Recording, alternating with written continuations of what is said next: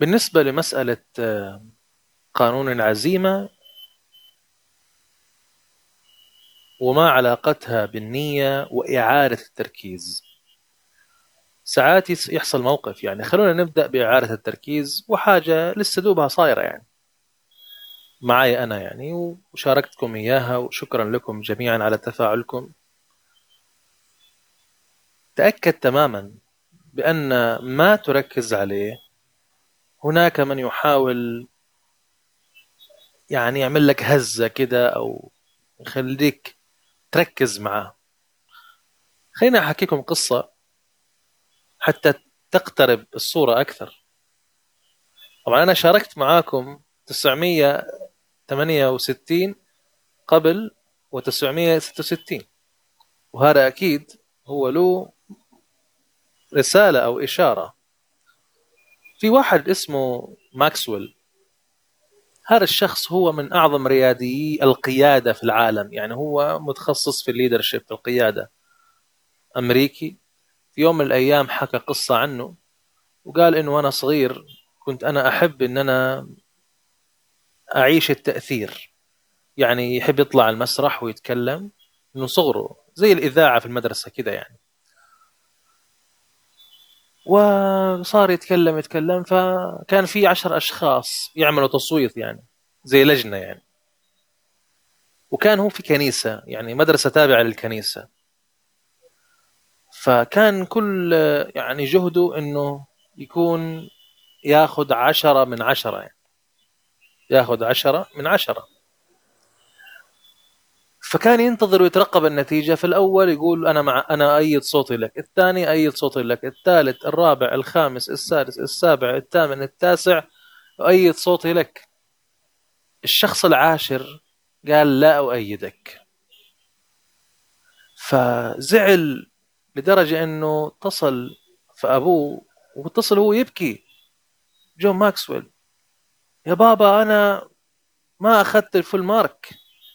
قال له كيف يعني ليش؟ قال له أنا أخذت تسعة من عشرة، ما أعرف ليش هذا الشخص رقم عشرة أنا يعني مو من حقه إن هو إيه يديني لا أؤيد أو يحط صفر، فكده أنا أخذت تسعة من عشرة. فضحك أبوه وقال له يا بني، ربما أن تكون هذه الدرجة التي حصلت عليها هي أفضل درجة حصلت عليها من الناس في حياتك، أنت حصلت على تسعين في المية. هذه هي القصة. الدرس المستفاد مع قانون العزيمة ومع ما حدث معي من تجربة، وهي أكيد لك ولي ولك يعني، اللي حصل دوبه خلال الثلاث ساعات. يعني أنا حكيت وقلت إن أنا عندي يعني حالة طارئة، شخص من الدرجة الأولى، ومين ما يحب الأم يعني، هي اللي هو اللي خرج منها في النهاية، وأمك ثم أمك ثم أمك، وتعرفوا قصص كثيرة يعني في تعزيز قيمة الأمومة وتعزيز قيمة الأم كإنسانة عظيمة، وآيات قرآنية، يقول زي ما أنت عايز يعني. في خلال الثلاث ساعات أنا لما شفت كده قعدت أضحك يعني، إنه في ناس مشيت يعني، الله أعلم ليش مشيوا من القناة.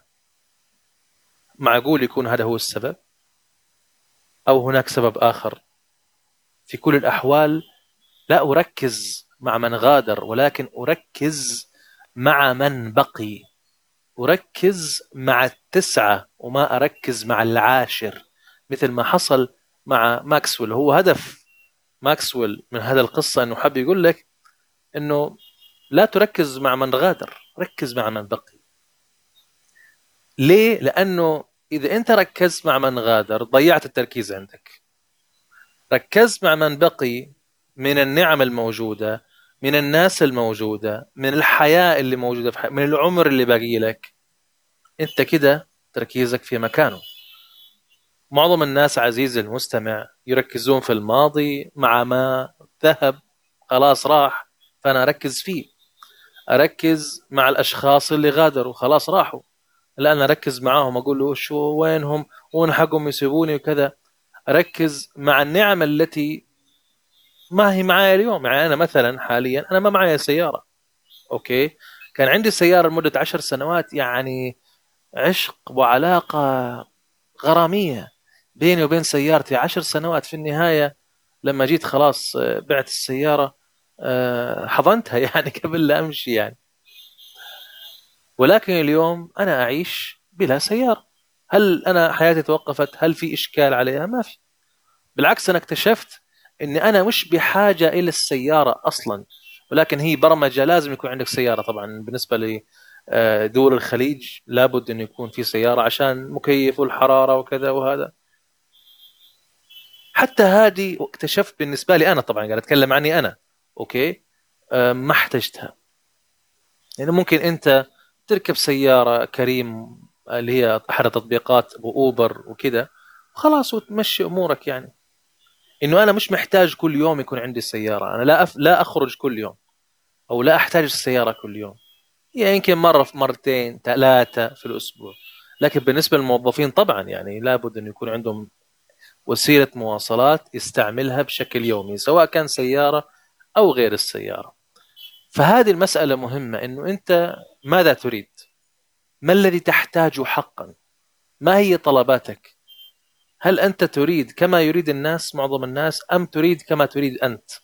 يعني إذا كنت أنت تريد مثل ما يريد الناس it's okay عادي يعني، لكن هو غالبا معظم الناس أنت تختلف عنهم. يعني إن لم تكن لديك خطة أصبحت خطة لآخرين، فأعرض خطتك وتأكد. نرجع تاني ونقول إذا عندك شك اختبر، إذا عندك مقاومة عفوا مقارنة شوف المقارنة هذه بينك وبين الآخرين وبينك وبين نفسك. إذا عندك تشتت شتت المغريات، شتت الذي يبعدك عن تركيزك. أنت الآن تريد أن تعيش حياة أنت تريدها، حياة استثنائية، إذن عليك فقط أن تنتبه لما يحدث حولك وتعيد تركيزك نحو ما تريد.